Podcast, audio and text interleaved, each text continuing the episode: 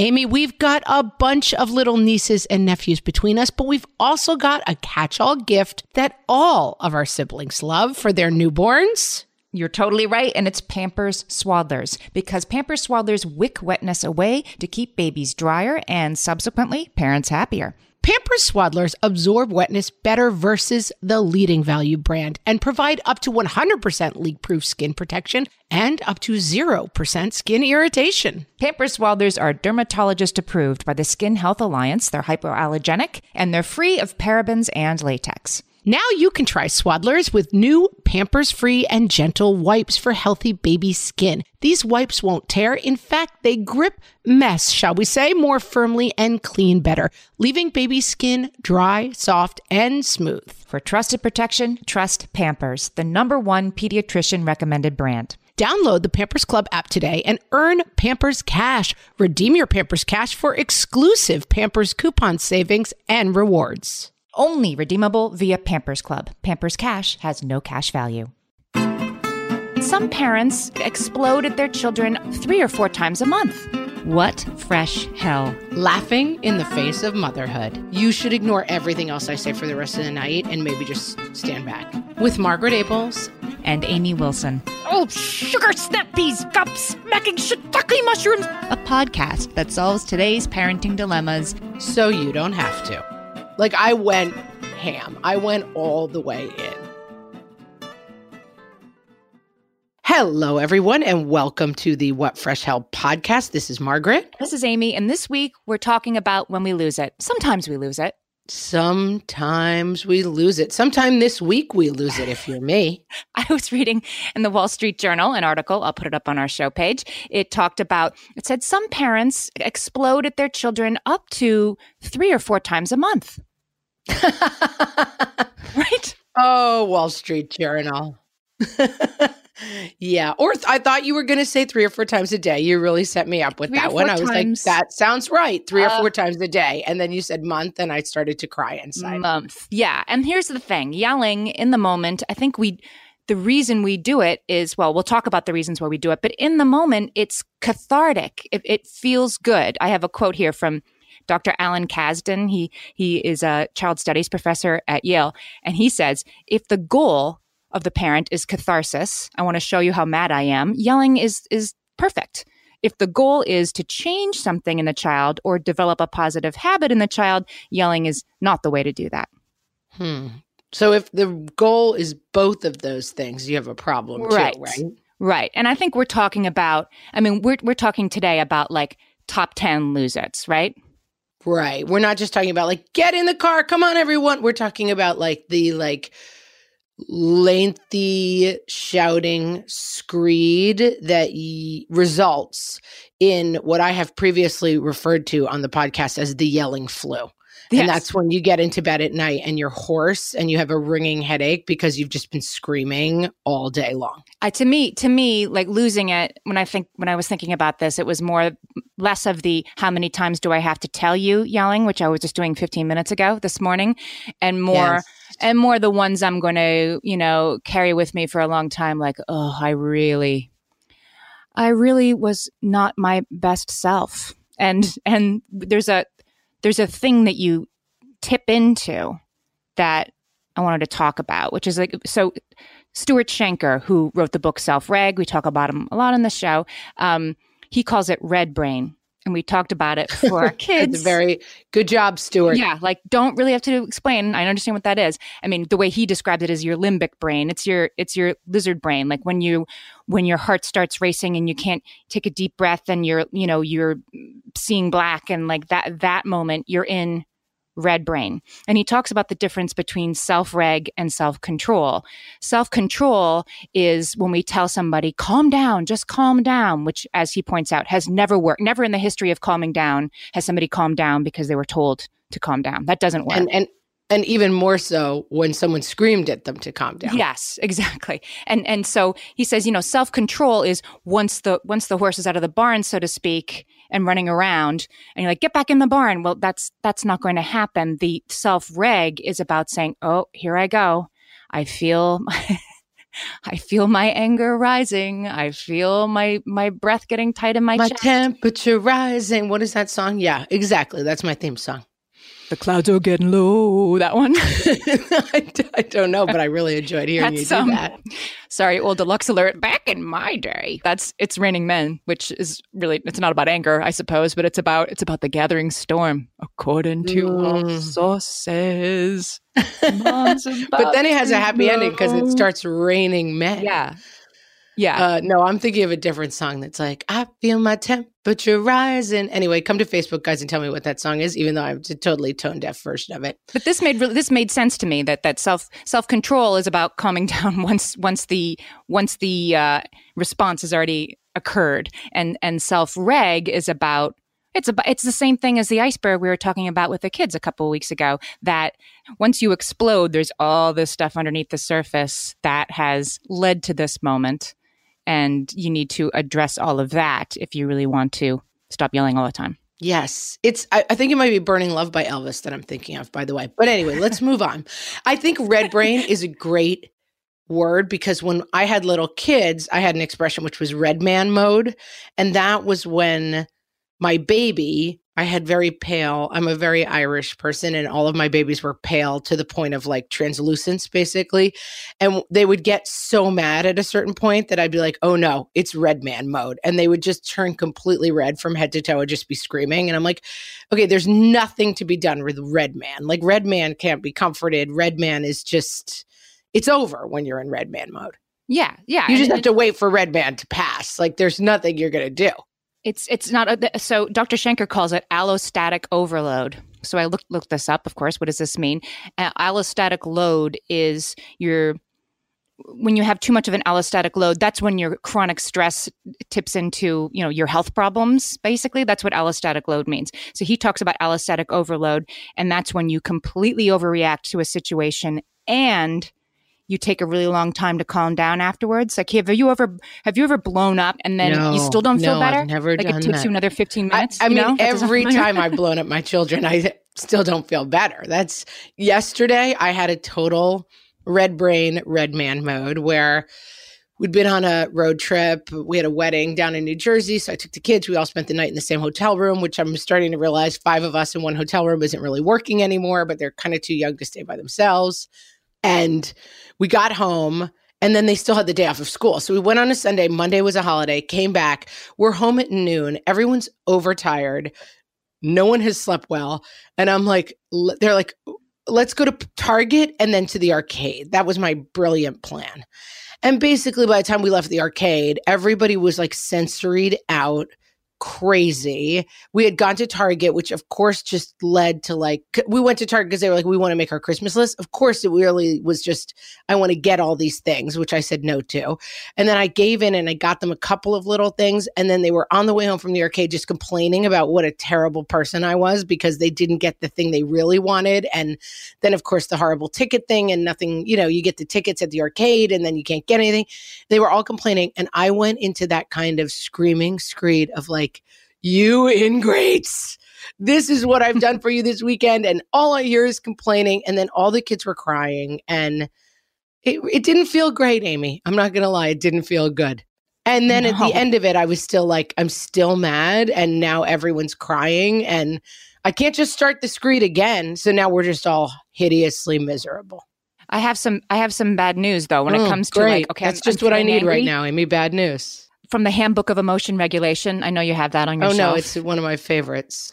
It's sure. It's, it's it explains because it's like okay, you can't when you start to get that. I'm feeling angry. I'm feeling angry. It's it's kind of already too late. Yeah, that's down. the thing because even as I was opening my mouth to start the "You are not grateful enough for all I do for you" screaming.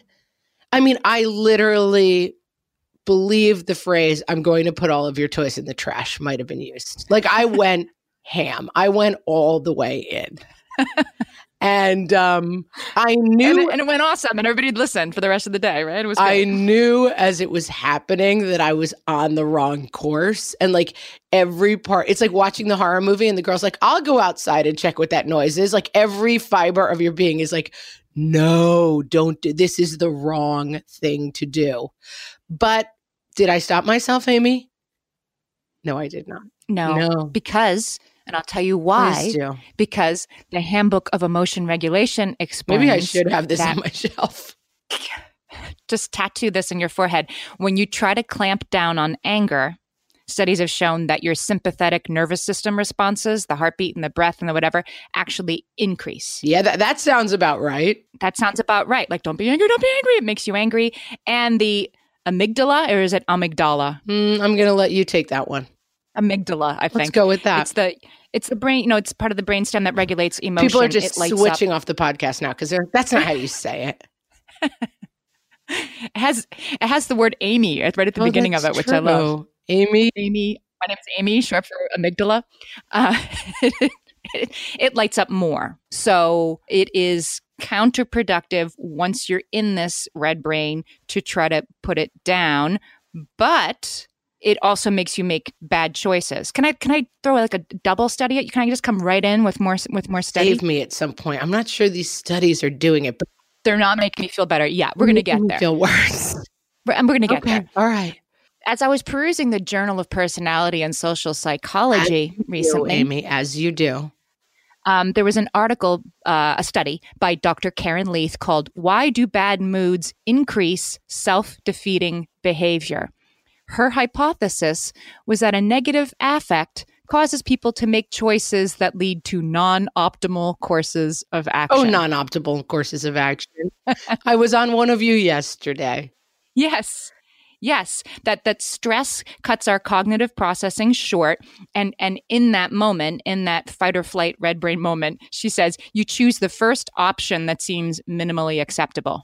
Like you didn't actually like, you know, tear your children limb from limb, right? But you but you did scream at them. That's minimally acceptable comparatively. Well, and and I think as a system, as a family system, this is a huge problem. Like one person in the system, let's say for example my middle guy gets in a bad mood.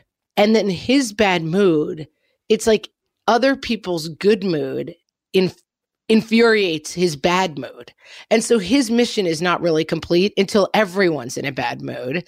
But then when he ruins the day with his bad mood, his reaction is like, I'm a bad kid. Oh, poor me. And then I, by that point, I'm just like screaming at him while he's feeling bad about himself. It's so, it's such a bad mix of crazy. And it is true that you see you can see your kids' negative emotions as about you. Sue Shellenbarger wrote about this for the Wall Street Journal, and I'll put the link up on our show page. She explains it. Part of our what can send us into this red brain place is that when our kids are having these negative emotions, we take them personally. We feel like they're about us. We feel overwhelmed by them.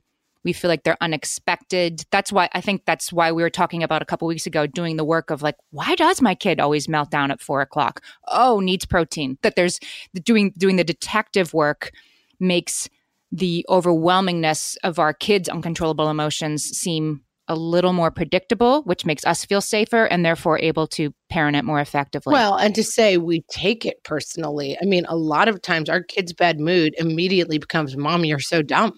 Right. We don't just like go out of our way to take it personally. Like, it personally affects us. We have a little thing, I think I've talked about it on the podcast before, a little wooden hanging plaque, and it's called the Family Doghouse. And there's a doghouse, a little wooden doghouse. And then every member of the family has a little dog that hangs on a peg. And you can move somebody in the family into the doghouse. can anybody? Is it is this like Elf on the Shelf? Like, can- do the dogs move themselves, or, do, or can anybody decide? can decide and move them at any point. I got it kind of as a joke when the kids were babies, but it's become kind of an effective tool. Like it's like when the when brother and sister have like a really bad fight, sometimes like the ultimate uh what do you call it peak of that interaction is I'm putting you in the doghouse. And like you walk into the kitchen and you put the person in the doghouse and it's like now I'm officially mad at you. and so I am of course usually in the doghouse. It's usually mom. you can you can use self doghouse. Yes, you can, and that's sometimes helpful. You know that that's probably that's probably what we need to to get to is how do we self doghouse ourselves when we're in uh, phase one of allostatic overload. Yes, because sometimes it's very effective. Actually, like I, the kid will come home and be like, "Mom, you forgot to put my snack in, and I was hungry," and I'm like, oh, what a mom fail. I'm putting myself in the doghouse for that one. And it kind of satisfies them. I, I, I found this study, and this is a fascinating thing. I was like, I thought so. There's a psychologist, Dr. Erber, and he studied how people change their moods when they're going to interact with strangers, like if they're already in a good or a bad mood. And he and he got people in a good or a bad mood by playing happy or sad music, which is interesting in terms of what's a takeaway for a way to change your mood. So he'd get people in a happy or sad mood using music, and then he would tell them they had to interact with a stranger, like solve a puzzle together, and their mood. They would change their mood from either happy or sad to more neutral before they interacted with strangers. So his sort of conclusion is that we all do that. And I have totally said that to my kids. Like, pretend I'm the lady at Starbucks. Just talk to me like you'd talk to that person. Talk to me like any stranger instead of mom who does everything wrong. Yeah, that'd be nice. Right. And I, I do think we save our worst behavior for our loved ones. And unfortunately, that includes us. Absolutely right? Do, do, it with my spouse. We're at the cocktail party, and I'm like, oh yes, no, everything's great. And then I come home and I'm like, everything's falling apart. He's like, wait, let's get back in the elevator with the person from the 14th floor, and then then we'll all get along again. Uh, so I, Amy, I think we need some solutions. I know. The if the goal is not to get into red brain in the first place, uh, we're probably going to find ourselves there, you know, before before dinner time. So so what do we do when we get there? I have some experts that I'm going to interview. They're going to give us some ideas.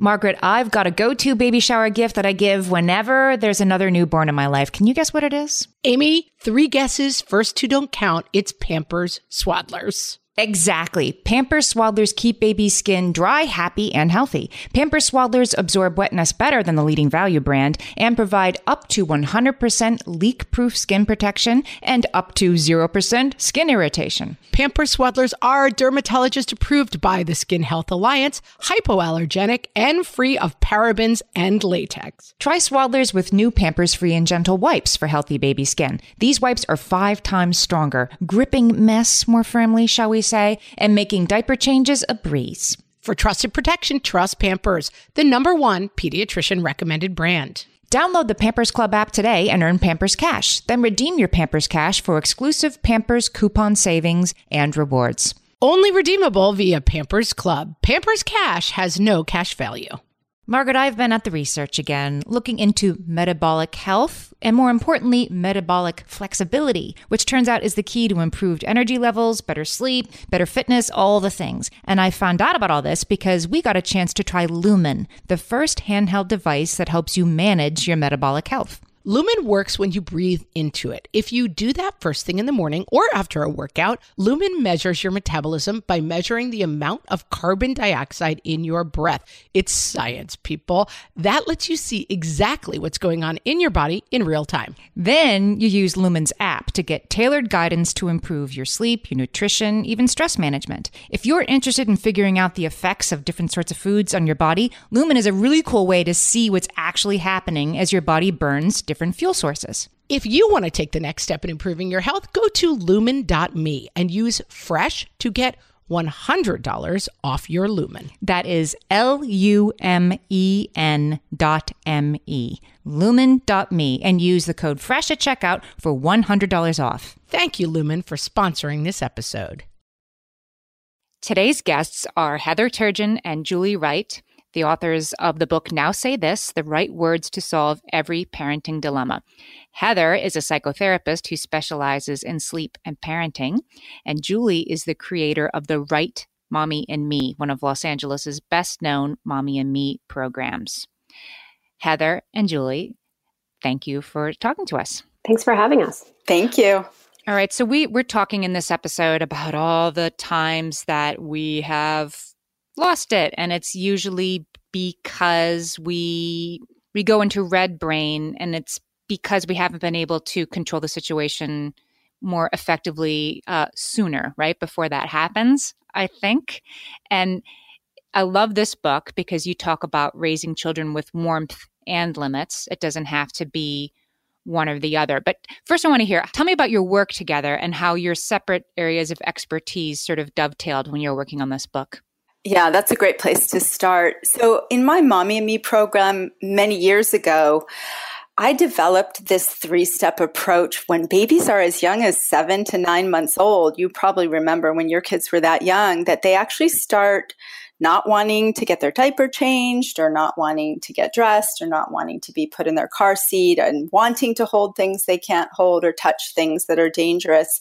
And parents found themselves having to set limits with very young babies. And I thought, wow, what, what more perfect place to start leading with empathy and learning how to set limits in an empathic way than when when the babies are very first needing it. So the approach really grew out of that. And Heather and I wrote The Happy Sleeper, which came out four years ago. And when we were thinking about, well, this book was al- always in the back of our minds as what we wanted to write next. So we took the same idea from The Happy Sleeper or the same theme, which is babies are built to sleep. And in this book, we started with a theme kids are built for good. And we took this idea of the three step approach to empathic limit setting and built it through the ages and through lots of different common issues. We love ages and stages on this podcast and the and the book is about that too. These are these are things that apply to all different ages. But Heather, tell us exactly what the three-step plan is. Okay, so ALP is attune, limit set, problem solve. It's kind of beautifully simple. That's what parents love about it. Attune, limit set, problem solve. So let's take an example of you're at the park with your child and they're on the slide and they're having so much fun and you have to leave and you say it's time to go and they don't they don't want to go. So attune, you're having so much fun. It's really hard to leave a fun place. I know it's tough limit set, we do have to go now. We have to pick up your sister from practice. Problem solve is we like to use humor and creativity in the problem solving step. So maybe, hey, do you want to race to that tree that's by the car or should we practice our cartwheels on the way out? So attune, limit set, and problem solve. It's very adaptable depending on the age and depending on the situation. And does the problem solve uh, involve giving the kid a choice in some way?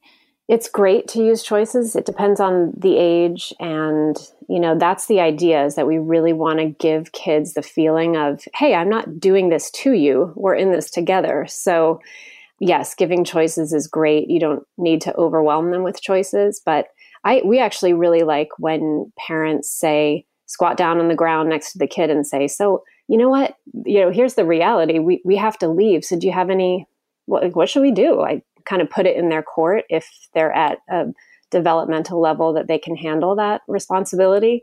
And some kids need those choices to be laid out for them. This is really helpful to me. And I'm, I'm going through something with a teenager right now, and it occurs to me uh, I've come to understand that I was sort of skipping the attune step that he was telling me about an issue he had going on in his life. And I was kind of skipping right to the, it's going to be fine. And here's what you're going to do. And you got this. And it's good. But what I wasn't, I was skipping the, you are right. That is stressful. And I understand why you're feeling stressed. I was kind of skipping that part. Mm-hmm. It's, but you are not alone. It is the most common thing. And if you think about yourself in a moment where you're unhappy or scared or frustrated or anxious, and you think about what you want most from the other person, the answers that we always get are things like, I want to be listened to. I want my feelings to be heard and not judged and not swept under the carpet. I don't want to be instantly pacified. Right, right, right. My spouse would drive me nuts if he just jumped right to the here's how you're going to fix this without saying, "Wow, you're right." That's exactly, Exactly it. There's so many times that we just I say to my husband, "Listen, I'm going to tell you something. I don't want you to fix it. I want you to just listen." Mm-hmm. Because that's mm-hmm. so satisfying. So you talk in your book about the iceberg, you know, in the outburst and how there's something on the surface. And of course, there's much more underneath. And we just talked about this a couple episodes back, talking about helping kids deal with tantrums to sort of get curious about what's beneath the surface. Why do they always melt down 10 minutes before ballet? Because that'll help you get to the bottom of it. But you guys in the book talk about the iceberg from our own heightened emotions as parents to consider that when we're dealing with the kids. And I was wondering if you could say a little more about that. Do you mean the iceberg in terms of your own emotions as a parent? Yeah. Yeah, it can be applied. It can be applied to either the way you look at your child and and think, "Wow, this behavior is just the tip of the iceberg. Let me really take time to figure out what's going on underneath." And I think it's applicable to yourself as a parent as well to think, "Why am I having this knee jerk automatic reaction. What is what is at the tip of my iceberg? I i just want to get out the door. I just want to be in control honestly is what we all kind of want in those moments. But underneath the iceberg you know we might have stress in our life. We might have a deadline that we're trying to meet. We might not have slept well the night before. We might be hungry. There's so many things. And one of the beauties of our alp is that we can use it on ourselves. We can use it on our spouse. We can use it on our family. We can use it on everyone and turning it inward on yourself and having that moment and thinking, why am I so hot tempered or so quick to yell in this moment? And then be kind to yourself. It's, it's fascinating to do that. Can you give me an example of that? Because that sounds really okay. I want I want the A for myself. Okay, so um, you know, do you ever have those moments where I remember a moment when my son was young, and he did something in the car. He said something rude, or I don't, I don't know what he said. It was a long time ago. He's 22 now, and all of a sudden, I pulled the car over to the side of the road really abruptly, and I stopped it, and I turned around, and in that moment, I thought, "Oh my gosh, what, what am I doing?" I don't even know what I was going to say, but I was really angry, and I was able to stop myself and take a deep breath.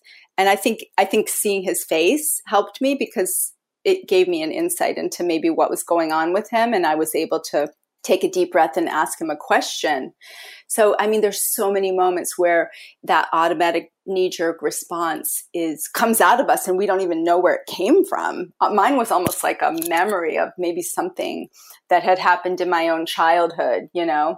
So we, we have lots of moments where we behave in automatic instinctual ways that the very first step is to become aware of them and not be hard on yourself and say, wow, you know, I just did something that kind of surprised me or really came out of the blue or came on so fast. And do you talk to the kids about that? Do you get out of that state of mind first and then and then talk to them about that or does that depend on their developmental stage? Yes, I would say we all no matter how old they are, it's so number 1 it's a really relieving thing for parents to know that you don't have to be perfect. It's not even ideal to be perfect. Kids need the experience of having, you know, bumpy waters with their parents sometimes so that they understand what it feels like to come back and repair with someone that you love and that we can have ups and downs together. That's, you know, that's about resiliency and about maintaining a connection with our kids. So we always coach parents to use what we call the repair step when something is bumpy. So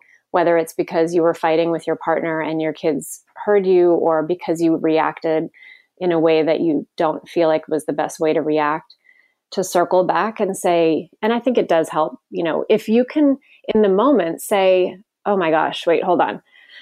Mommy needs to take a deep breath. Let me have a do-over because i think what i meant to say was but if you can't catch yourself in the moment then even the next day go back and say hey remember when that thing happened in the car?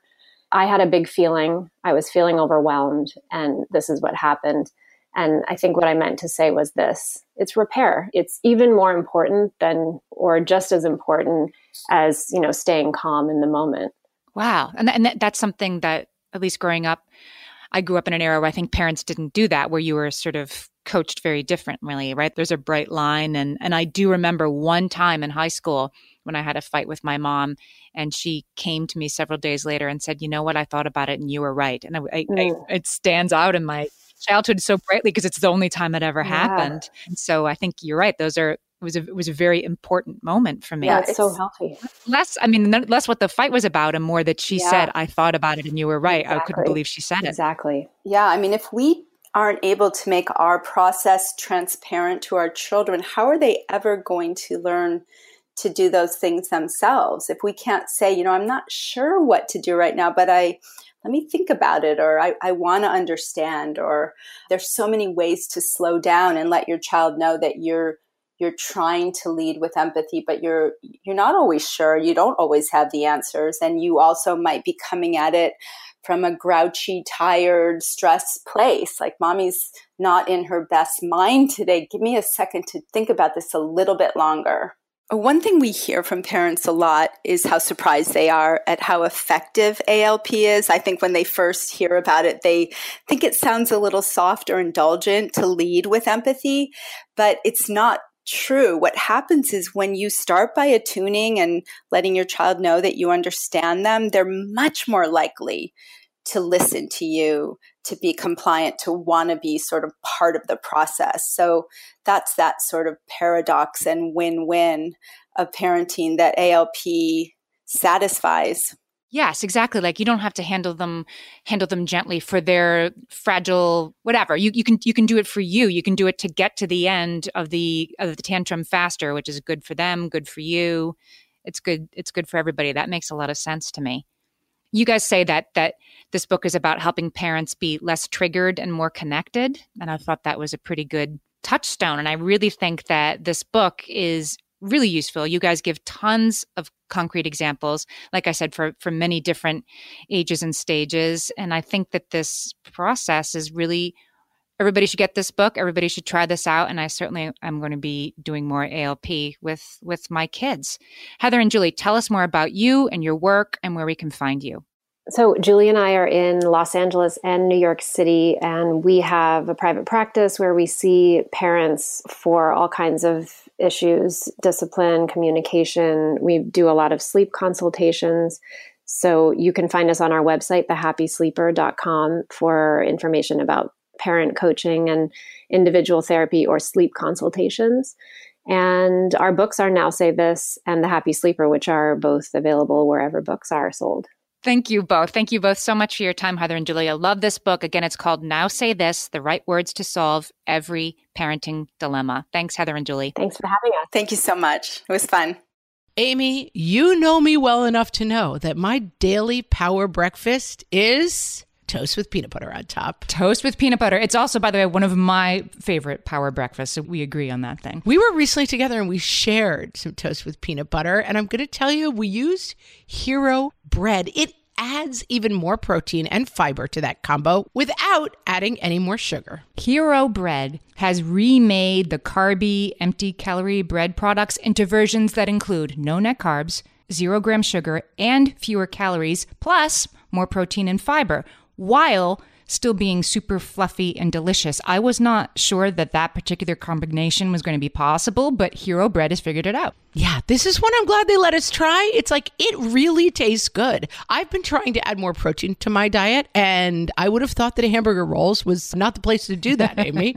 but all of Hero Bread's products, from rolls to tortillas to croissants, we please, offer protein and fiber, zero to one grams of net carbs, and zero grams of sugar. Start your Hero Bread bundle on their website and get 10% off your order.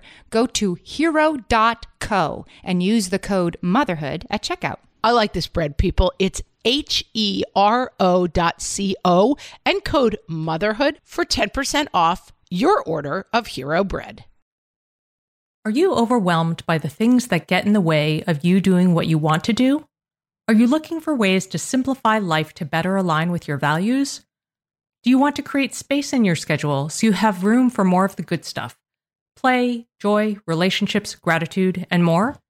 If you answered yes to any of these questions, I invite you to check out Edit Your Life, a podcast to help you edit the unnecessary from your life so you have more room to enjoy the awesome. Through episodes with me, Christine Koh, and a range of super smart, compassionate, and thoughtful guests, you'll come away with big picture insights and practical ways to declutter your home, schedule, and mental space without getting bogged down by perfection. I have always believed that small moments and actions matter tremendously. My goal is to help you find agency and space in your life through doable baby steps that will leave you feeling accomplished instead of overwhelmed. Check out Edit Your Life wherever you enjoy your podcasts. And now, the way that moms lose it from the What Fresh Hell podcast. The trying not to lose it, lose it. Okay, guys, let's all get in the car before mommy loses her temper. No, I didn't say punch your brother in the face repeatedly. I said get in the car. The am I talking to myself lose it? Hello? Whose shoes are these on the stairs? Hello? Can anyone hear me? I asked someone to take these upstairs two days ago. Can anyone hear my voice right now? The company is over, but I'm still losing it. Lose it. Sweetheart, remember when we discussed how when Auntie Jane was here, I wanted you to keep your pants on the whole time? So why are you running around with no pants on? Auntie Jane looks pretty offended, don't you think? The ultimate trump card, lose it. No, I'm not mad. I'm just very, very disappointed. The I will not curse in front of my children, lose it. Oh, sugar snap these cups smacking shiitake mushrooms if you kids don't get in the car. I am going to fucking lose my snot on you. The oops, I lost it, lose it. That's it. You are all in timeout forever. No one is ever going anywhere ever again. You sit on the stairs and you stay there forever. This has been The Way That Moms Lose It from the What Fresh Hell podcast.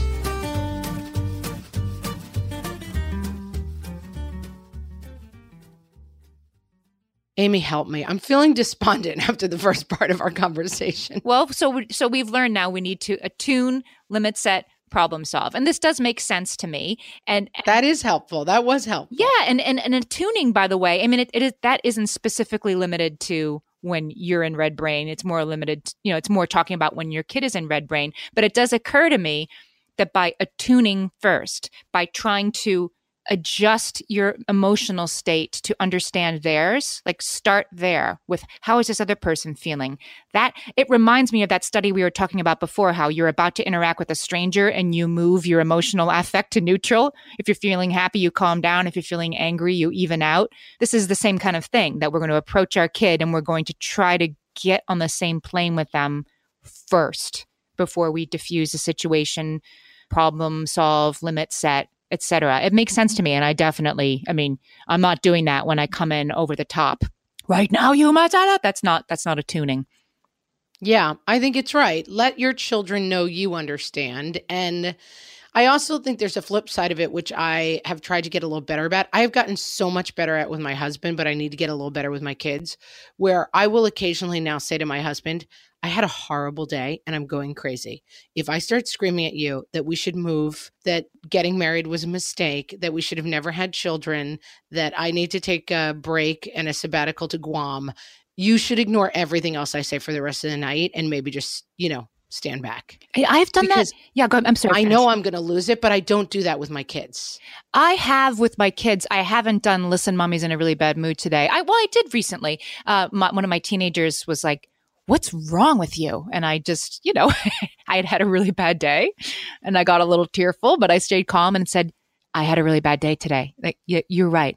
I had a bad day and I'm feeling bad that you are dumping on me right now because I'm really out of ability to cope with that. But I said that without yelling, screaming, how dare you, you always, you know, I just, I just stayed calm and stated the truth and it worked. I mean, it didn't work forever, but it worked for that minute. It doesn't. Well, it and I think that's something that is much easier to say to a teenager than a four year old. Oh, that's like a kid. True. When you sit down and you're like, listen, mommy had a really bad day. Your four year old just punches you in the face. Like they don't care. But I have, I have with younger kids said, um, it, it's been less about like my, you know, I'm having an emotionally tough time right now, but there, there have been say I have to fly with all three kids by myself, moments like that, you know, where I know I'm going to be short tempered because I'm anxious. I can I can sit, have a little we're all in the same team speech before we embark on that thing and say, look, this is going to be this is going to be hard, and I'm going to need you guys to really behave yourselves, and we're all going to do our best. And they do. You can't play that card every day, but they do rise to the occasion when you give them advance warning that this is going to be hard and you're going to need their help. They do they do rise to the occasion more often than not, even when they're little. Yeah, I think that's absolutely true and and very much like I've had I mean we went to this family wedding and you know, we went really prepared. My kids were not invited, so like we had a sitter at the hotel, but then the next day we kind of went to stuff and I was like, "We're going to go. Mom and Dad want to visit with their cousins." You can sit there and use your Kindles. You can draw. Like, here are the expectations for this one hour. And then everyone was like, "Oh, look at your kids; they just sit and read." I'm like, "Well, because I primed them for an hour with threats and bribes about how this was going to go, eh, but it does work if you can pull it off."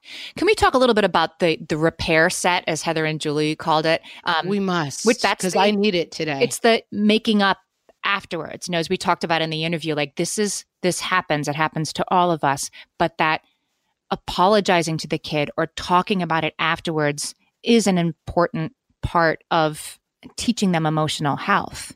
right? That they, that yes. that you need to go to them and say, I really lost my temper. I shouldn't have done that. I'm sorry. And of course, you wait until you're calmed down to do it, but you talk through it. And it doesn't have to be let's all light candles and hold hands for 20 minutes. It can be it can be 30 seconds of really connected conversation, but you know, close the circle. And and I don't I don't always do that because you know why? I think it's because when you sometimes when you really lose your stuff and then you calm down, even if you don't feel better right away, yelling is cathartic. So, you know, you feel better. And then the person who's been dumped on is sort of like, what was that about?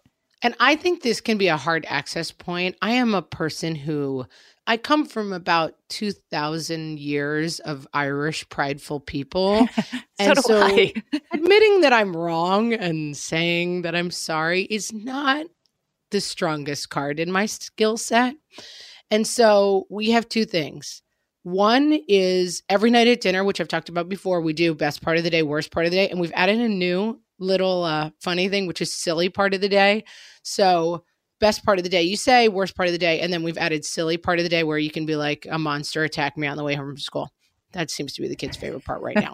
but at worst part of the day, like last night, we had dinner at the end of this whole debacle, and at best part of the day, I was like, I loved it when we woke up in that hotel together and all five of us were in the bed and it was so silly and fun and great.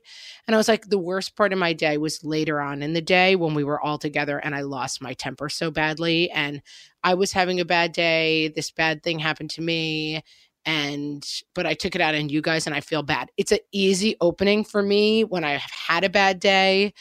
Or it's also a time for me to say, I'm worried because I have this friend who's sick. And then later on in the night, I can say, like, oh, I'm sorry that I'm stressed out. You have to be a little careful with this because I find my high anxiety guy, like last night, I mentioned something about someone being sick and he's very upset about it later on. Like, I try not to overshare, but it at least gives you a little bit of perspective of, like, okay, this is why this is hard for me today. And it's an easy opening. The other one is bedtime often at bedtime, I just sat down and I'm like, whoa, guys, that was a bad one. Let's try to do better tomorrow.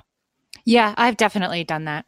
And it and it helps. You're right. That's it. and those are they're sort of sort of built in like mom perched on the edge of the bed with the lights about to go out. It's a time that sort of can contain those more serious conversations and your kid feels safe there with you just the two of you they also know you're going to turn out the lights in about 60 seconds. This isn't going to go on forever. Like they, right, they can understand right. even a teenager's like okay i guess i can sit here and let, let mom yeah. tell me sometimes my 10 year old like pats my hand and he's like all right i think i'll go to sleep now. Like he's like i'm i'm done. I'm good with this conversation. There's a there's a website called happy you happy family which i mean i guess is the point of this episode right? If you if you, you yeah, need to get yourself happy if you want to blow up less and kelly who runs the website she she uh, created, I think she created the magic five to one ratio. And I'll put the link up on whatfreshhellpodcast.com. She's talking about this, and it's more with maybe younger kids, but it can, well, maybe it's not just with younger kids. I'll tell you what it is. It's that if you, for every one really bad, regrettable interaction you have with one of your kids, the way to repair that is to have five positive interactions. You know, make it your job. Like first, first say you're sorry then set to doing five good things. And they can be, let me give you some examples. They can, it's, she says, the next time you're, that child asks a question, see if you can say yes to it. It isn't, can I have a pony, but can I, can I watch an extra show or can I have, you know, another cookie, whatever? Yes you know, roughhouse with them. Say, I appreciate when you do this. Like fi- find five ways to sort of refill refill the tank. And she has bingo cards and all kinds of ways to make it more accessible for those of us who are like, how how do I do this? I don't know how to do this. But I think it's a good. I definitely don't do five. I try to do two or three. Yeah. I mean, I'm having a little tweet tweet reaction, which is like a little too precious for me, but I think in general, the perspective is this happens to everyone. It's not good. And so apologize. And then I often just say, like, guys, let's have a great day tomorrow. And then I try the next morning to start fresh and be like, remember, today's a great day. And like, it happens. Keep it in perspective. Try to do it less. Try to see it coming in yourself and your kids. And then when it happens, apologize and move on. I wanted to get back to this idea that that when you're in red brain, it's already too late. So um, Sue Shellenbarger, I talked about, she has this Wall Street Journal article that is called Talking to Your Kids After You Yell. It's really good.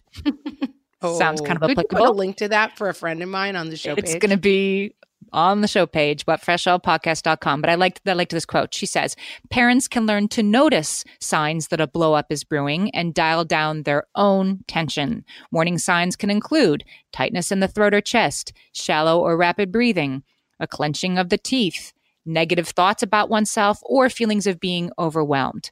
You can try to notice that moment as it's happening before the blow up and address the feelings and not project them onto yelling at the kids. You can try because once once that gets too far progressed, it's too late. Yep.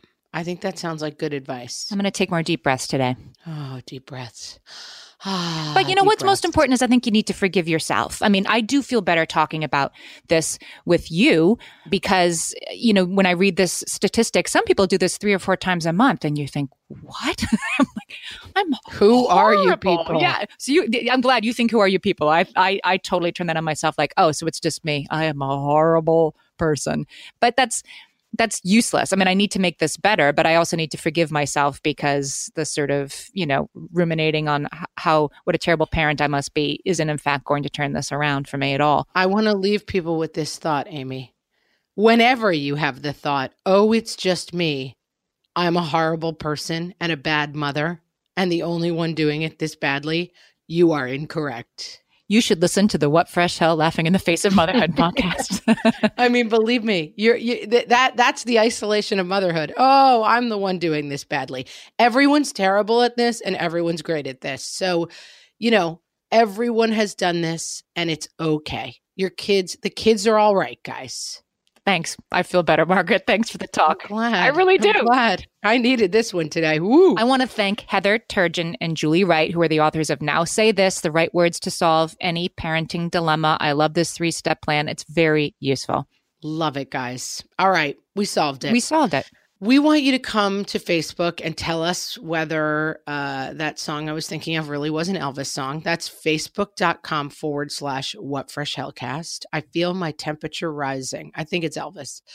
Uh, and you can also, if you want, discuss some things about this episode with our fellow listeners, which is always fun. We're also on Instagram at What Fresh Hellcast. And, you know, my favorite place where I'm going to put all the studies and all the talk about red brain and the link to Heather and Julie's book and everything we talked about today will be on our website, whatfreshhellpodcast.com. Love it, guys. Great talking to you. Tell a friend about the podcast, and we will see you next week. Bye.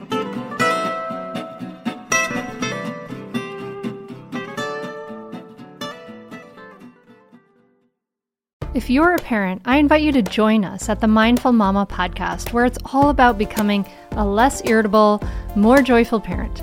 With sometimes hilarious and always thought provoking experts and friends, at Mindful Mama, we know that you cannot give what you do not have. And when you have calm and peace within, then you can give it to your children. I'm Hunter Clarke-Fields, and I can't wait to see you there. Listen in to the Mindful Mama podcast. Oh, hey, everybody. It's us, Blair and Molly, your old pals from Toddler Purgatory. Two moms who are also actors, who are also creative beings, who sometimes feel stuck. And this is our new podcast, Unsticking It with Blair and Molly. What happens when your creative spark just seems to disappear? Gone. Poof. Bye. See ya. What happens when life gets in the way of your creativity instead of nourishing it? That's what happened to Molly and me. We felt like the thing that drove us creatively stopped working and impending doom had in fact impended. Totally. So we decided to do something about it. And that was steal ideas about getting unstuck from the most creative people we can find. We talk to guests about how to break through the mucky, gluey, sticky wall that can get between you and your creativity. We hear about their journeys, their successes, their challenges, and even their bougie coffee shop orders. Mm-hmm. And we're not just talking Bob Ross type paint on paper artists here, though we talk to them too. We're talking to actors, creative directors, dancers, and people who are working hard to be their best creative selves in a world that can sometimes feel real uncreative. We all have something to teach each other, so let's steal their ideas together. Join us, won't you, as we deep dive into how to unstick ourselves from the life gunk that can get in the way of our creative freedom. Pandemics, school calendars, world events, lack of sleep. Oh, get out of their life gunk and let's get back to your best creative self. Subscribe to Unsticking It with Blair Molly. You're not going to want to miss an episode. Unsticking It with Blair and Molly because sometimes life sucks. Unsticking